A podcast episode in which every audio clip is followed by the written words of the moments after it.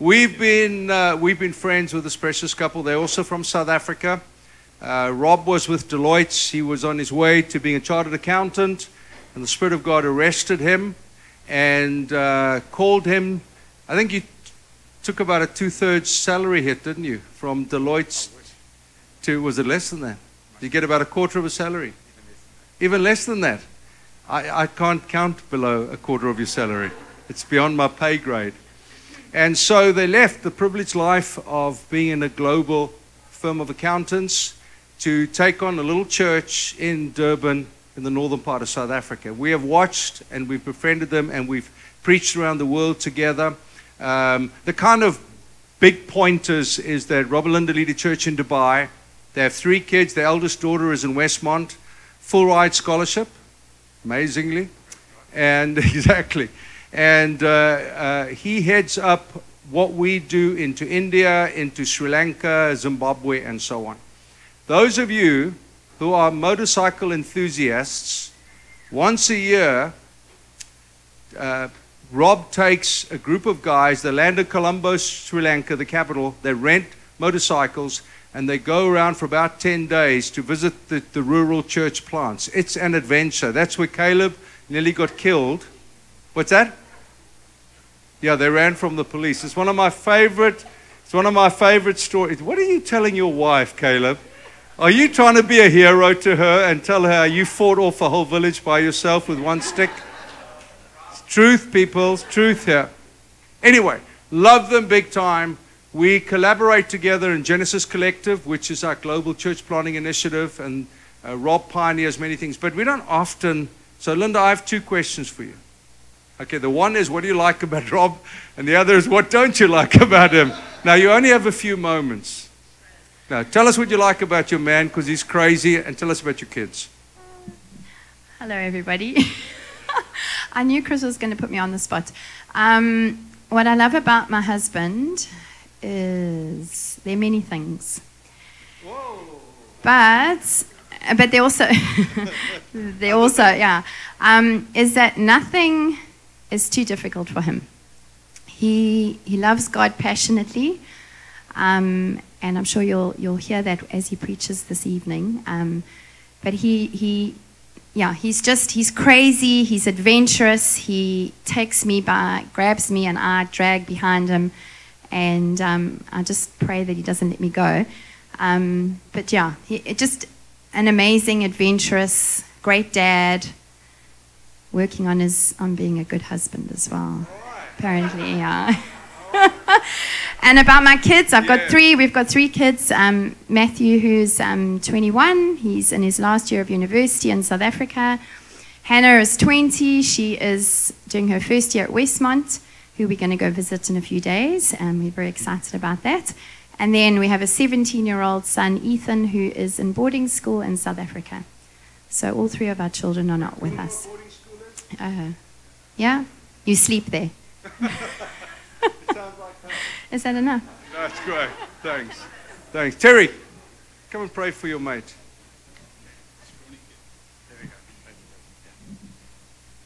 Father, we thank you so much for Rob Hutton. I thank you, Lord, for he, the deep passion that he has for you, for your people, and for the mission of your people throughout the earth. He gets things done.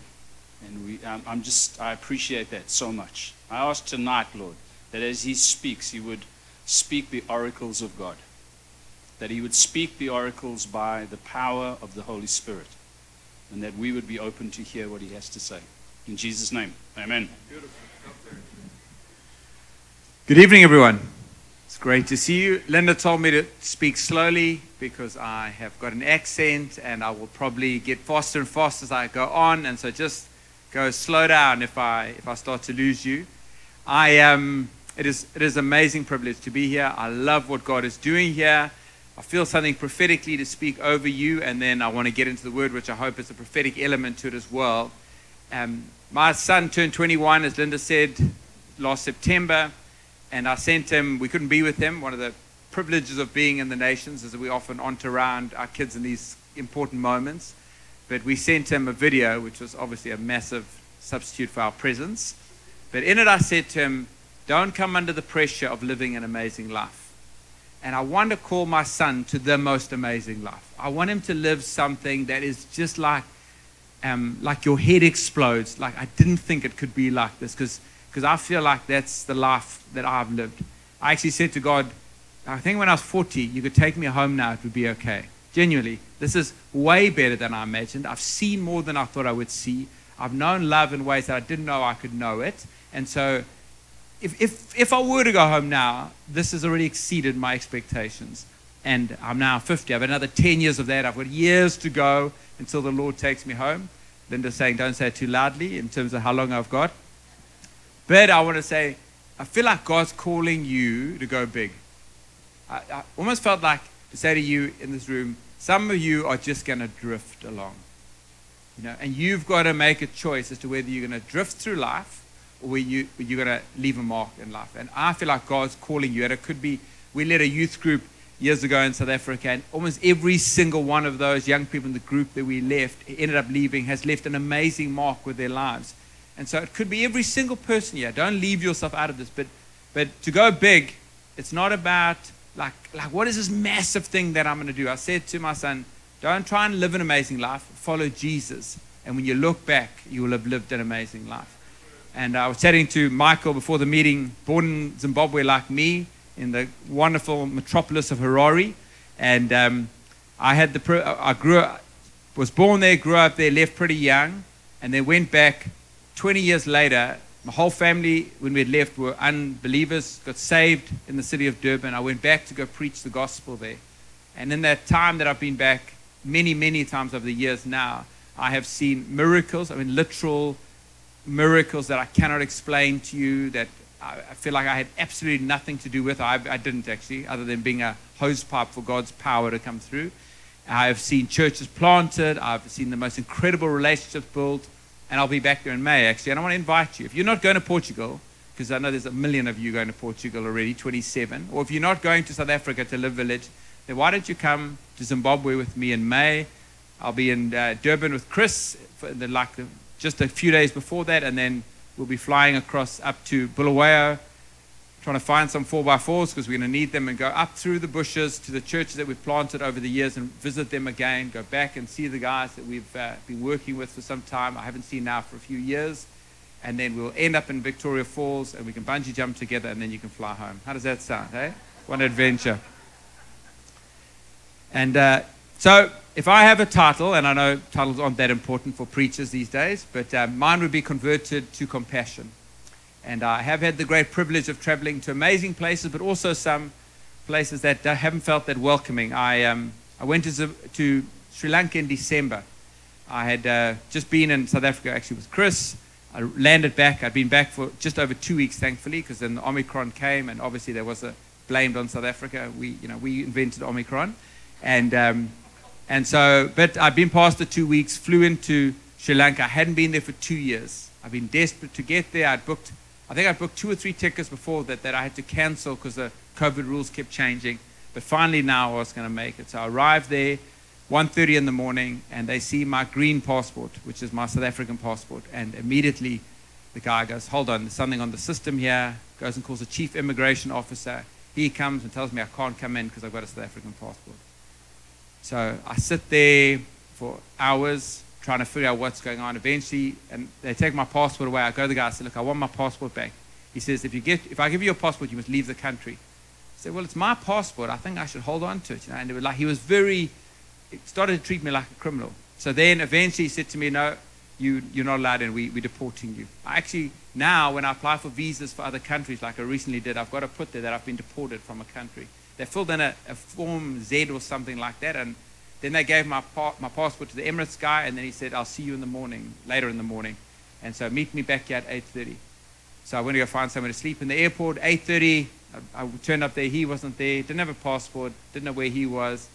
At, uh, whatever, 15 minutes before I was supposed to get on the airplane, a lady in a hazmat suit turns up, and seriously, and uh, takes me on a cart, takes me past security, puts me in the airplane, gives my passport to the person on the flight, when I land, the person tells me not to get out of my seat. I'm not allowed to disembark with the rest of the passengers. Take my passport, gives it to a security guy in Dubai. who then walks me to some office, puts me through some clearance, and said, Welcome home. And that was my trip to Sri Lanka. So I'm thinking, mm, Sri Lanka. And then I decided to go back again because we were going to do the motorbike trip that Caleb uh, went on and fell several times and hit a few people and things like that. He wasn't the only one, I have to tell you. There were many others. It was, um, and uh, so we went back again in January. I thought I, I've got two passports, two South African passports. I thought I'll use the other one, and trick the system, you know. So I arrived there with my second passport, and then I see the lady behind the counter writing down my other passport number on a piece of paper. How do they know that? I'm trying to figure out what's going on here. She sends me back to the same immigration office. I'm sitting there for like an hour and a half in his office. He's, why, you, why were you deported? I said, buddy, you deported me. Why are you asking me that question? And like just and that rude and uh, just disrespectful and I'm not enjoying. I'm going there. I was traveling with a friend of mine called Sajith and his wife Michelle, and we were going to go to this place called Negombo, just north of Colombo, to go pray and just walk around the city because they want to go plant there. And so that's what we're going to do. I just wanted to bless this place. I booked a hotel. I wanted to support the economy in Sri Lanka. I explained that to the guy. He didn't care. Um, when he asked me questions, I'd get up to show him the answer. He said, "Sit down. You don't need to stand up to show me." That's like kind of how they were treating me, you know. And so eventually, I get out of there. I'm thinking, "Oh, Sri Lanka, Sri Lanka, Sri Lanka." I come down, and the luggage is even out yet. I've been an hour and a half with the immigration officer. The luggage is not out because the turnstile's broken. So some guys are throwing bags out one at a time. Eventually, we get our bags, Saj and I, and we go out into this heaving mass of people in the airport, just chaos. I could not believe my eyes what was going on. It was I had 100% humidity. It was just, I thought to myself, what, what am I doing here? I, in fact, for the first couple of days, in the chaos and the disorder and the, the economy in Sri Lanka, I was telling Chris, has completely collapsed. They are, they're a bankrupt nation now. They're, they're, in, they're in free fall. I, I was I looking at the graph the other day of the Sri Lankan rupee against the dollar, and it kind of goes like this, and then literally down like this. And um, thinking two things. What am I doing here? And am I doing the right thing to encourage um, Sajith Michelle to go and plant a church there? Is this the right thing to be doing? And I felt like actually what we needed to do was pull a Jonah. It was actually to get on a ship to Tarshish and get out of here as quickly as we could. And that's where we're going to start our story today, is in the book of Jonah, chapter 1, verse 1. So let's, uh, let's get going. Three verses. Now the word of the Lord came to Jonah, the son of Amittai, saying, Arise, go to Nineveh, that great city, and call out against it, for the evil has come up before me.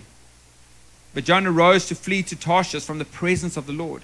He went down to Joppa and found a ship going to Tarshish, and so he paid the fare and went down into it to go with them to Tarshish, away from the presence of the Lord three verses and we're on we're on our way here. This is like one of those police car chases that we see in the movies. We see in the movies. You actually probably get to see them real life here on the 405 or something like that. You know, when the helicopter's tracking them like that, and suddenly it comes up, hey, come to see, see what's going on. And who is it? I don't know. I don't know who this guy Jonah is. What is he doing? Why is he running? I don't know. It just, it's just like God, God told him to go preach something, and he's he's just running away like this. And it says in the text that he's fleeing from the presence of God. Now, Jonah was a prophet. We find out, we, we, we see from another text somewhere else. And um, so he would know the scriptures. He would know the Psalms that have been written. They've been written by King David, um, probably a couple of hundred years, uh, many hundred years actually, before he was um, going through these scriptures. And so he, um, he would have known Psalm 139 that says, It doesn't matter where I go, to the, to the deepest oceans or the highest heavens, still, God, you are there. I can't get away from your presence. It wasn't like he was actually going to try and run away from God. He was running away from the command of God. He was running away from the call of God. He said, if God's calling me there, I'm actually going to go in the opposite direction. I'm going to go as far as possible in that direction so that I, I don't have to do the thing that God has called me to do. He's trying to put distance between himself and what God had asked him to do. And I was thinking about this, that actually we do this as well, don't we? Sometimes we take the job that's going to get us as far away from the call of God as we can possibly be. We get married to the person who's not interested in it, or we, we just position ourselves in the way that we build our lives so that actually, whether we do it consciously, unconsciously, that we don't have to live um, following the command of Christ upon on our lives. And what God had told Jonah to do was to go and warn the people that their wickedness was going to be judged. And uh, the reason why Jonah didn't want to go is because he was, he was actually worried they would repent and then God would forgive them. And um, that seems crazy now as we read the scriptures and we know the whole, you know, the length and the breadth of it. and We know about Jesus and we know about the mercies of God and all those kind of things. We know about the power of God to transform the life. But at the time, the reason why um, Jonah didn't want to take place is because Nineveh was actually the capital city of the Assyrian Empire. And their own historical writings from the Assyrian Empire um, just record their own remorseless cruelty towards their enemies. They were known to impale people alive out, on stakes outside of cities that they were under siege, to terrify the cities that were going to fall before them with the screams of these people. And they would, they would say to the cities, if you surrender, this won't happen to you. If you don't surrender, this is what will happen to you. They deported whole populations from where they lived, dealing with the refugee crisis now in Ukraine. But these were, these were death marches where they would be marched from one um, place to another place where many people would die. Um, women were taken into sex slavery.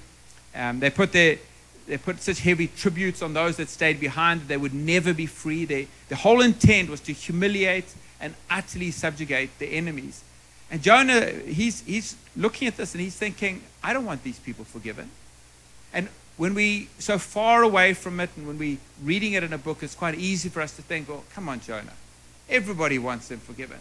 But when you think about somebody hurting you or hurting somebody you love or mistreating somebody you love, then it's a lot more difficult to process the reality of forgiveness. Well, well why should God forgive them?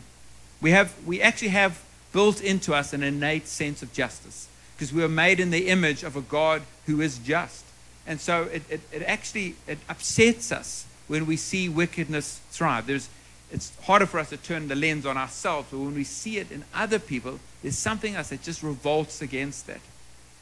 And so that brings us to the central point of this book. In uh, Jonah 4, verse 2, he says, I knew it. I knew it. You know, when your husband or your wife says it to you, like, I knew this was going to happen. I did not warn you that this is exactly what was going to happen. This is what it says in verse 2. Oh Lord, is this not what I said when I was still at home? That is why I was so quick to flee to Tarshish. I knew that you are a gracious and compassionate God, slow to anger and abounding in love, a God who relents from sending calamity. What Jonah is saying is, I knew that if I preached this word to them, I knew that if I, if I went there and warned them that they, that if they repented, that you would not, that you would show them mercy. And God, they don't deserve it. See, Jonah is not talking about this in a general sense. He, he was an Israelite. And actually, there's some evidence that he prophesied about the fall of the northern kingdom. And it was the Assyrians that would actually cause the northern kingdom. They would overwhelm the northern kingdom. They would bring such devastation um, ordained by God across that part of Israel. And he knew that his fellow Israelites were going to suffer at their hand, and he wanted nothing more than for them to be judged so that, because of what he knew they had done, but also what he knew they would do. And so, for the Ninevites to be forgiven was an actual perversion of justice. And one of the obvious purposes of this book is to get us to wrestle with the relationship between divine justice and mercy. And the world that we live in today, uh, it's a, it's a wrestle that we have to go through. When We, we think about so many of the nations of the earth where there is just terrible injustice still taking place. But as we know, no Old Testament book can uh, be properly understood without bringing Jesus into it, without understanding the life and the ministry of Jesus Christ. In announcing the incarnation of Christ, John 1 5 says, The light shines in the darkness. See, Jesus came into a world that's in darkness. A friend of mine was telling me a story once that I, thought was such an amazing illustration of this. He was walking, I don't know why he was doing this, but he was walking in the bush at night in Africa. And um, one of the things, obviously, living in a city, we never get to see darkness. We think it's dark, but it's not dark. There's always so much um, light around us. But when you go deep into the bushes, I'm sure in some of the countrysides or mountains, when you get into around here, it actually becomes pitch black. It was a moonless night, and he said it was so dark that he could not, he could see nothing. And he heard, he was walking on this road. I don't know how he was doing it in the dark. He, anyway, he's telling the story. So he's walking in this pitch black dark and he hears the sound of a bicycle coming towards him, but he just cannot see it until it actually comes right by him. He feels, he actually feels the wind from the bicycle coming, squeaking, going past him like this. And that's, he said, I could not see my hand in front of my face. And God actually says in Jonah 4, verse 11, about the people of Nineveh, that they don't know their left hand from their right hand. They were in pitch black darkness. And uh, the reason why um, God was sending Jonah was the same reason why he sent Jesus not to condemn them, but to save them. And the reason why he's planted us on this earth is not to bring condemnation, but to bring salvation. And I think Jesus is evident throughout the book of Jonah. He's evident in his contrast to Jonah and the way that Jonah processed the situation. Jonah ran from the mission of grace. And though it cost him nothing except this, the sense that justice was being perverted, Jesus ran to the mission of grace. And it cost him everything. So that in his death, justice would never be perverted. I'll say that again. In the death of Jesus, justice is never perverted when God shows mercy. And this book, like almost every book in the Old Testament, is written to prepare the Israelites for the coming of the Messiah. And we read those books that our hearts might be prepared for the mission of the Messiah, the mission of grace. David Bosch, who's a missiologist, a South African actually, in his book Witness to the World, wrote this. He says the emphasis of the story, I'm sorry, the emphasis of the Jonah story is not on the conversion of Nineveh. It is a call to Israel to allow themselves to be converted to a compassion comparable to that of Yahweh. What is being castigated is Jonah's and Israel's exclusivist appropriation of God's favor and compassion to themselves. Why is Jonah so angry? For no other reason that God is treating those outside his covenant the same as those within. Compassion. And I could I could give you the dictionary definition of compassion. I think we understand what the word means in our in our in our minds, but sometimes the best way to understand a word is to look at what the opposites of it are. What what are the um, antonyms of compassion? And they include words like this. The opposite of compassion is cruelty, harshness, hatred, meanness, mercilessness, and probably the worst one of all, indifference. I heard a story once, an illustration of this, of a, a pastor standing at a, at a um, outside the, um, at, a, at a window looking over the neighborhood that God had called him to minister into, and he was, he was standing there with tears running down his face. It was an inner city situation, and there were signs and evidence of the brokenness of the people all around him as he looked upon it, and his, and his heart was, was obviously being broken. And so one of the congregants came up to him and said to him, um, Hey, don't worry, Pastor, you'll get used to it. And he said, That's why I'm crying. And one of the dangers of our Christian walk is that we get used to it. We get familiar. We slip into indifference to a lost world around us. We, we start to judge people not by the, where they stand with God, but we judge them by how their lifestyle is. I, was, I had the um, privilege of going on a bike ride this morning and riding through Laguna and Costa, and, um, Costa Mesa, and it's like um, beautiful, amazing and, I, and, we were, and we were having lunch today as well and looking around the restaurant at incredibly happy people all eating food. And I was thinking about what brokenness is in their lives.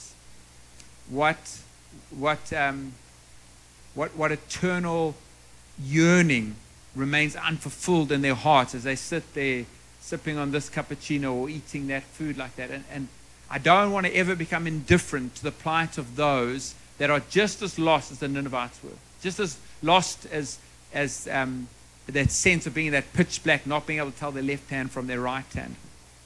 And the problem is we get used to it. In Jonah 3, verse 10 and, and verse 4, verse 1, it says, When God saw what they did, the Ninevites, how they turned from the evil way, he relented of the disaster that he had said he would do to them, and he did not do it. But it displeased Jonah, displeased Jonah exceedingly, and he was angry. And sometimes we become we, we become indifferent and hostile to the world around us. And uh, how do we get converted to the compassion comparable with Yahweh's, um, to use David Bosch's work? And obviously, that's a work of the Holy Spirit. I felt as well, even as we were worshiping, just to say, um, open your lives up again and again and again to the ministry of the Holy Spirit. He is he has been sent by Jesus to actually, he is a transforming agent in every sense in our lives. And so we actually need to find every opportunity to allow him to minister in. And uh, I think that uh, obviously this, this um, conversion of our compassion, or converting, being converted to that compassion, is a work of the Holy Spirit. It's, it's not a, a list of things that we need to complete. It's not seven steps to a more compassionate Rob Hutton. It's, um, so often in the Christian life, we're striving when we should be surrendering. You know, we like we're thinking like, if I could just get this right, if I can, if I can like settle my resolve, I'll get to the other side of it. When actually all that's God, all that God is wanting from us is to surrender. We actually got to stop. We've got to kind of peel us our, our, our hearts open, like and say, okay, Holy Spirit, come and do whatever you want to do.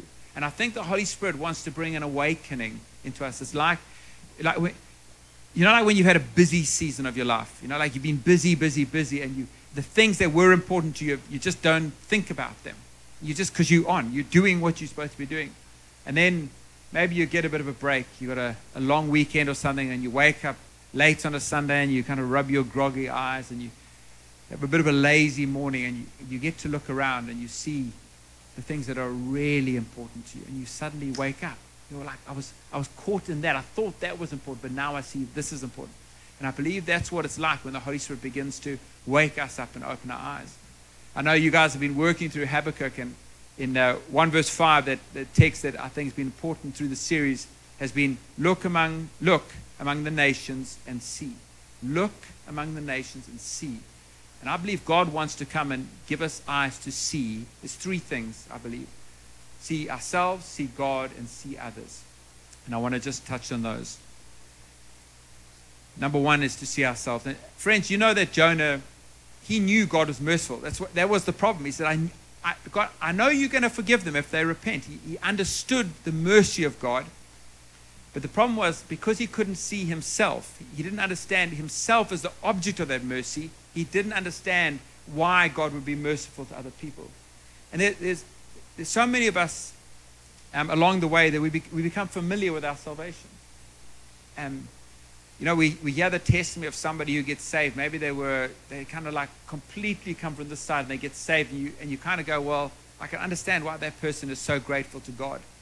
But, um, but you know, I mean, I, don't want to overstate this, but sometimes people think they're doing God a favor when they get saved. Look, I'm going to, okay, God, I'll join your team.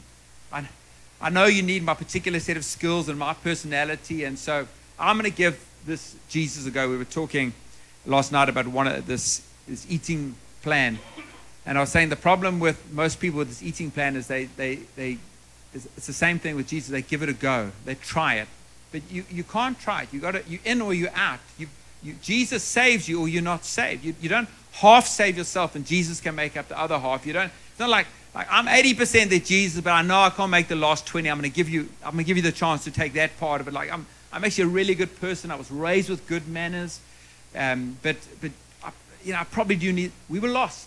We were, we were utterly lost. There was no hope for us. We were as, as wicked as the wickedest person that's ever lived. That, that's, that's our comparison, not some, some close point to Jesus where if I could have just had a little bit more strength, I could have got to the other side. And Eugene Peterson says that one of the the most onerous tasks of pastoral leadership is keeping people, and this is the quote, alert to the magnificence of their salvation. We, see, we, we forget. We forget what it is that He's done. Like, like, we, like things that are great and magnificent over time become familiar and they just they, they become stayed to us. We've been doing a series in church recently called Rethinking Sexuality. And uh, one of the ladies came up to me after I preached on Jesus the Redeemer, and she said to me, um, why don't you let me share my testimony? So it could have been like, why don't you let me share my testimony? But it wasn't. It was, um, I've experienced this. Let me share my testimony. Now, that's always a little bit, you never know what's going to come out. Eh? So I said to her, well, why don't you send me a voice note in the week? Let me hear what it is. I, I knew a little bit because she had shared it with Linda before, but I didn't know the detail. It wasn't the kind of thing that she would share. In fact, when I said to Linda on the way home, she wants to share a testimony, Linda said, Wow, that's amazing that she's ready to share that story. And so she sends me the testimony. I wait for a day when I've got a bit of time so I can listen to it properly. And I go for a walk and I listen to it. And as I'm walking, I just begin to cry. And um, And she stands up and she tells, I, I only want to repeat her story, not because it's, it's, it's the most incredible story, but what she went through was the most awful, awful thing. Um, but she stands up at the end of it and, and she says, um, My name is Ulame, Ilame Lessing. That's her name. My name is Ilame Lessing. She says, I am a daughter of God. I am redeemed by Christ and I stand free. And I tell you, like, those words just kind of whoosh, hit us like this because because she told the story of what she'd been through. And it was like, how can you get redeemed from that? And then, not just that, but she had, some stuff had happened to her, and then she had reacted by going in the opposite direction. She thought, God can't protect me, so I'm, and she'd got involved in the occult, and she, had, she thought maybe the devil could protect her. She had, uh, see, God is, is, and our salvation is the most incredible story that we can ever tell. It's the most incredible thing that's ever happened to us. When I pray for my children, I don't pray, Lord, let them be sporty or what, I mean, I can't pray for them to be good looking. They already are. What can you do about that? You know what I mean?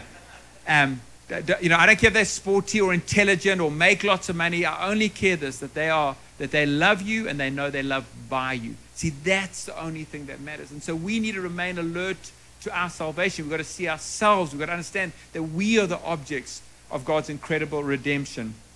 The second thing we've got to understand about ourselves is that we are the ambassadors of grace. We set aside our preferences because we represent somebody else. It actually doesn't matter what you think about this person that you're encountering. It's what does Jesus think about them. It doesn't matter what you would like to do to the immigration officer. I actually did wonder whether actually maybe there was a whole group of people that God, are there any immigration officers? Yeah.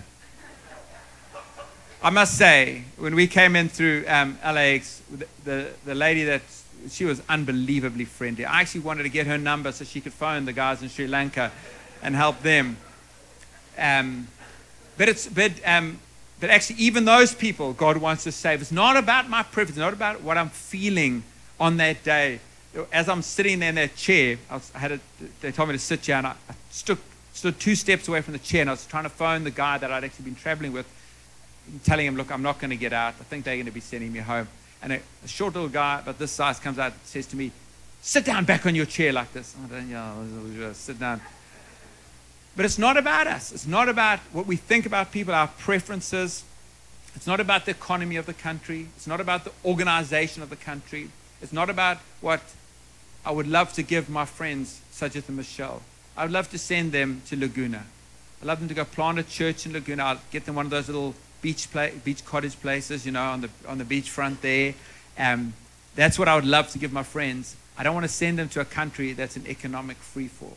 I don't want to send them to a country where there's really bad coffee, where, um, where there's so much disorganization. In fact, in Negombo, where, where they want to go plant, you remember a few years ago when they somebody planted bombs in those churches around Sri Lanka, and they killed one of the churches in Negombo there. I don't want to. I don't want to send them there, but it doesn't matter what I want. It matters what Jesus wants. It matters where He wants to plant us. One of the guys um, one of the couples that I work with is a couple called Vesi and Sumin.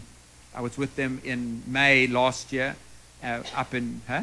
in Zimbabwe, yeah, in up in Victoria Falls, and we went and we we um, we went and had a cup of coffee the one day, and they just poured out a little bit of how hard this journey has been. Um, places like Sri Lanka, like Zimbabwe, like other places God might call you one day to go and work in and to go and plant in, are not easy places to live. It's not like, like we go there like where would I dream? You know, um, the reason why God calls us is because it's hard. If it was hard, if it wasn't hard, you wouldn't need a call. You don't need to be called to do stuff that you enjoy doing and that's easy to do. You need to be called to do stuff that's hard. It's what holds you. It's what keeps you in that place. It's the, the moment when you feel like, I can't do this anymore, which I've said to God on a few occasions. I've lain in my bed in Dubai and said, God, please, let me, let me, let me stop. I'll, I'll let me go back into I'll become an accountant again, and I'll tithe 20% because I kind of my penance for leaving the ministry. I'll tithe 20%. I'll I'll sit in the back. I won't cause trouble. I'll be one of the quiet guys in the church. I'll I won't argue with anybody. I'll say hallelujah often in the back.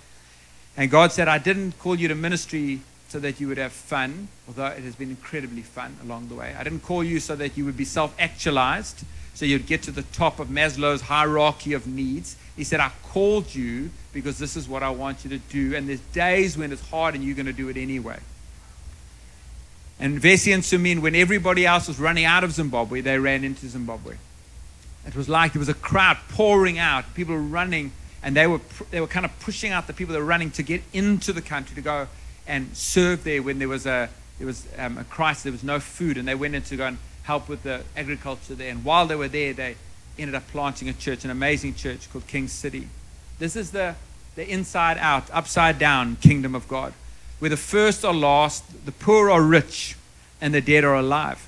Where Jesus says that the man who loves his life will lose it, while the man who hates his life in this world will keep it for eternal life. Paul writes in Colossians 1 and he says, Now I rejoice in what was suffered for you, and I fill up my flesh, in my flesh, what is still lacking in regard to Christ's afflictions for the sake of his body, which is the church. You see, we live our lives constrained by the knowledge that we are the doorway to the kingdom of God for some of those that are in darkness and in captivity, we need to see ourselves anew. Secondly, we need to see God anew. They say all right living flows from a right understanding of God. And I don't know how your understanding of God was formed. I don't know if you had a, had a, a wonderful father or a father that really misrepresented the Heavenly Father. I don't know what you grew up with in terms of your understanding of the scriptures, whether it has revealed God for who He is, or maybe it's a caricature of the God that we serve. In Exodus 34, Moses says to God, Can I see your glory? And he saw God. And when he, as he saw his glory, he saw the Lord, the compassionate and gracious God, slow to anger, abounding in love and faithfulness. And David repeats those same words about God in three Psalms. Nehemiah repeats it, Joel repeats it, and Jonah repeats it as well in that passage that I read from you in verse 2. I knew, this is from the message, I knew you were sheer grace and mercy, not easily angered, rich in love, and ready at the drop of a hat to turn your plans of punishment into a program of forgiveness. But if Jonah knew that, why did he get so angry? Because he didn't yet know or didn't have in mind yet the work of Jesus Christ. You see, we know that through Jesus, God is both just and the justifier of those who put their faith in him, as Romans 3.36 tells us. Dana mentioned during, um, which you spoke prophetically over us after worship about the, the, the parable of the prodigal son. So she actually mentioned the specific part that I want to talk about is that the father ran to the prodigal. Prodigal, if you don't know, it means playboy. This, is, this, this was the playboy. He had gone out and wasted the inheritance when a son goes to a father and says, I want my inheritance early, what he's saying is, I want you dead. I don't care about you. I don't love you. I'm, I, I wish you were dead. I wish you weren't in my life. And, I, and he takes what he, what he, all that his father's worked for and he spends it on prostitutes until he's got no money.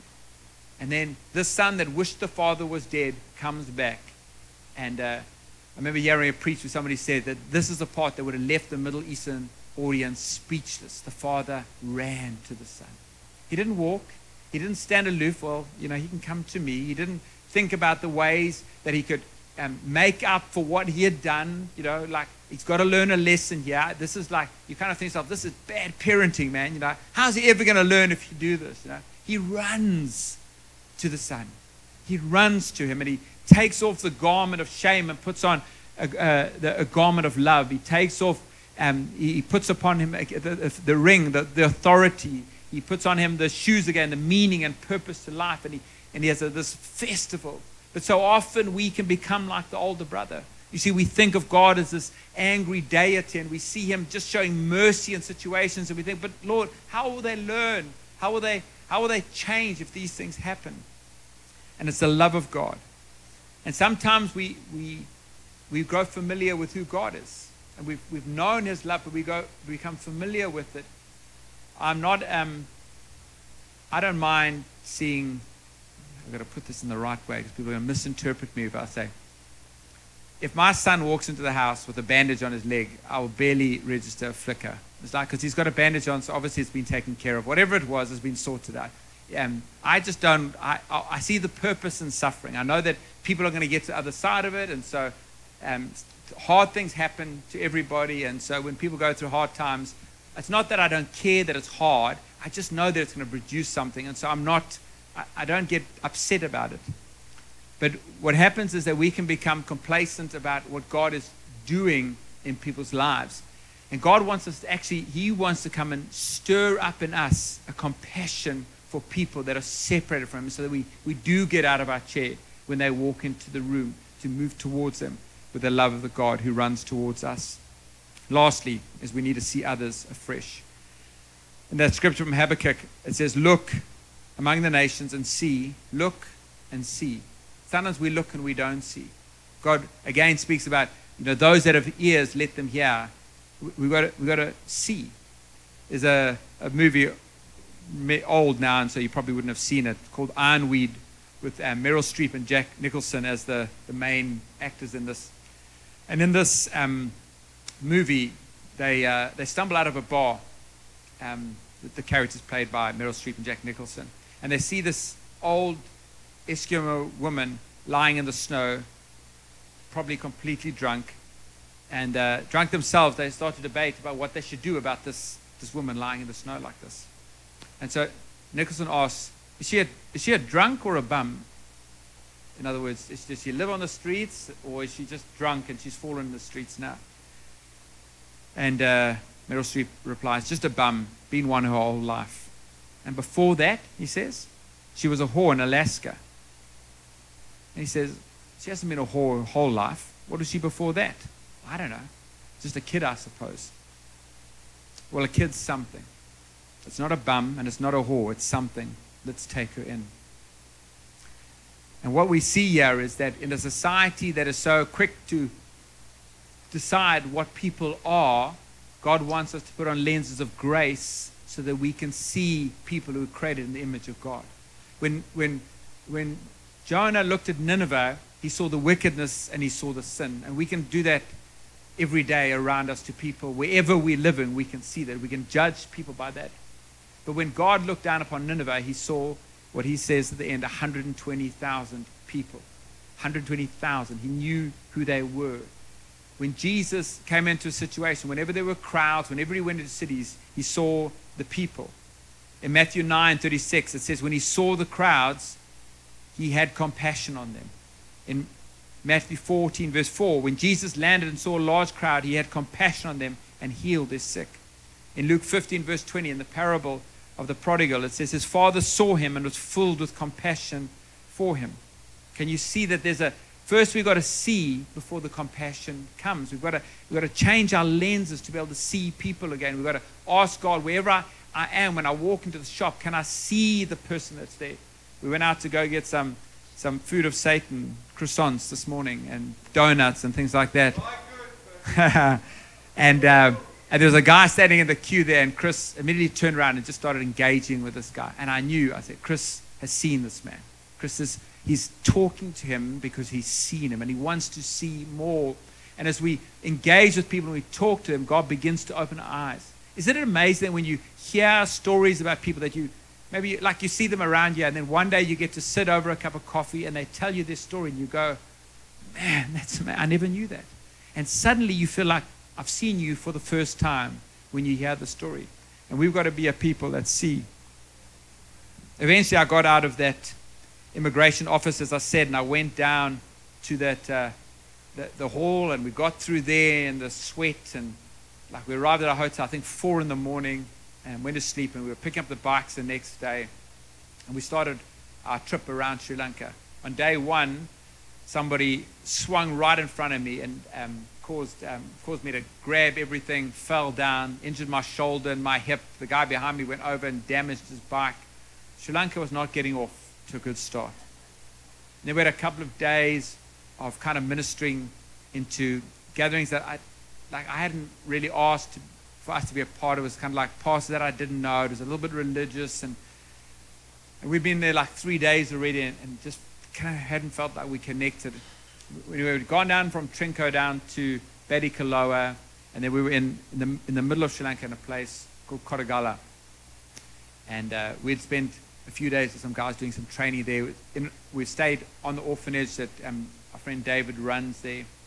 And um, then on the Saturday afternoon, we went out to go. We broke into groups. And I went with um, one of Terry's guys, Josiah, to a little church in Palmerston, uh, Palmerston Tea Plantation, just um, shy of Nuwara Eliya. I'm going to do a test later on the names of all these places, okay? And, um, and uh, so we parked our bikes and we walked up to this, what they call their church building. It looked like, looked like the house of those people that lost their house when the Russian, uh, it was just no door, or one of the walls was completely broken. It had no roof over half of it. It, it had two bedrooms that had a door, and I think that's what they kind of kept some stuff in. It was, it was proper ramshackle, just sand on the floor. They'd thrown some mats down, and people were gathered there. Um, so they had some kids just sitting in the front, like five or six, and there were probably about 30 or 40 people gathered there. Some old people, um, some young people, bright and fresh faces, and some that looked like, I don't know, they looked like about 150, but they were probably 40 or something like that. Because the work, I'm not, work, hard work makes you get old quickly. There were nobodies and nothings in a nothing place. In fact, when the people came up to minister, I had to push up the, the corrugated steel roof that I was standing under because I was worried as they come for prayer, they would bang their heads and I have to pray for two things. And um,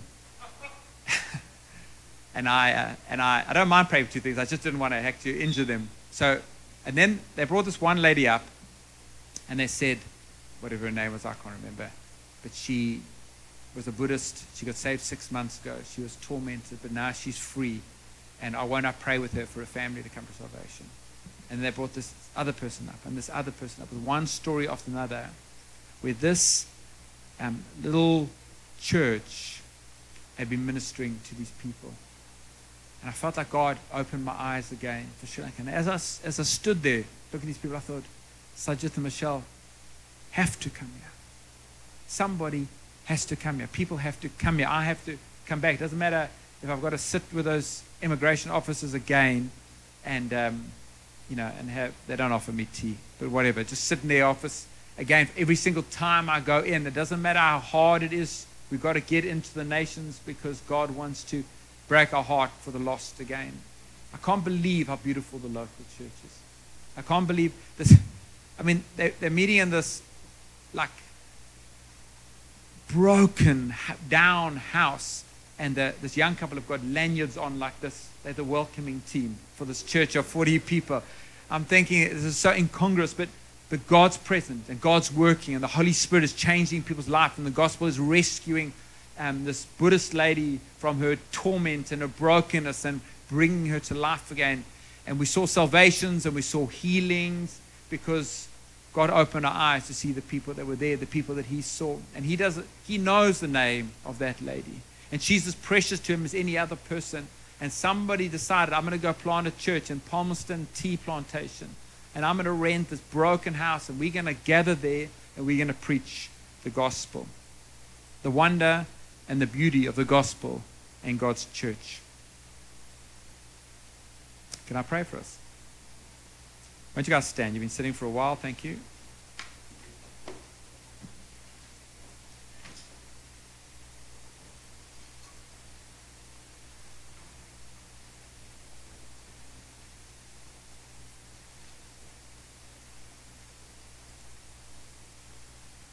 You know, sometimes when I preach, I want to, I kind of feel like I want to go to each person and kind of look them in the eyes and say, This is for you.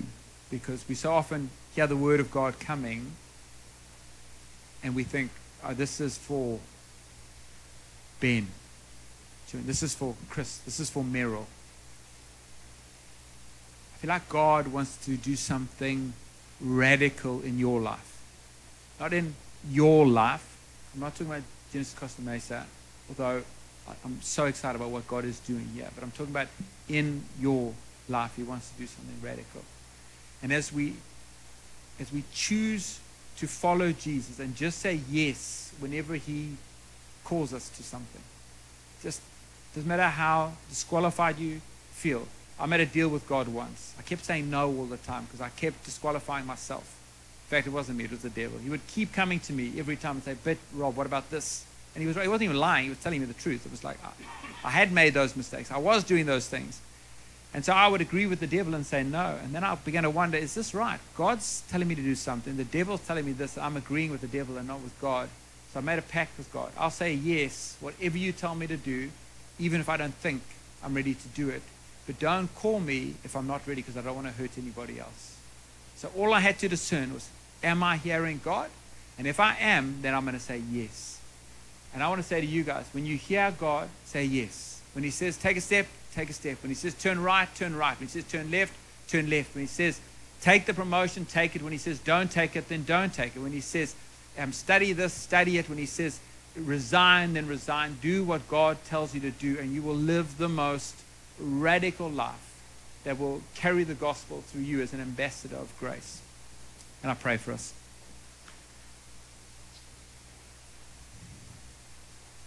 Father, who is worthy to be an ambassador of Jesus Christ? Every one of us is flawed in so many ways, and yet, Lord God, you choose us. You choose to work through us. I pray today that by your Holy Spirit that you would come and that you would open our eyes, that we would look and see, Lord. Help us to see ourselves again, Lord God. Help us to burn again with the wonder of our salvation. Help us to be stirred. Just let our own story so stir us, Lord God. Jesus, you forgave me. You died for me. You've, you've rescued me. You've called me to eternal life. And Lord, I pray that would, would cause us to be, to be set alight again, to burn for you. I pray that we would understand, oh God, that it's through us that your gospel will come, that we, the ambassadors, there's no plan B other than us. Open our eyes to see you again, Lord God, in your, in your beauty, Lord, in the wonder of your mercy and your kindness that you would love your enemies, that you would run to the playboy son that had rejected you and wished you were dead. You ran to him. I pray that you would stir us, that we would run to a lost world, Lord, and open our eyes to see the people around us, Lord God. Open our eyes to see, to see what you see, Lord God. To listen, to hear their stories, to be, to, to recognize that every single person around us is someone made in the image of God. And call us, Lord God. I pray, Lord God, that you would call us to some of the difficult places on this planet, Lord God. I pray that you would call us to the Ninevehs where people don't know their left hand from their right hand, Lord God. That we would go as, uh, as uh, cities on a hill, Lord God, as lights that are not covered, as to bring the light of Christ into those situations, Lord God.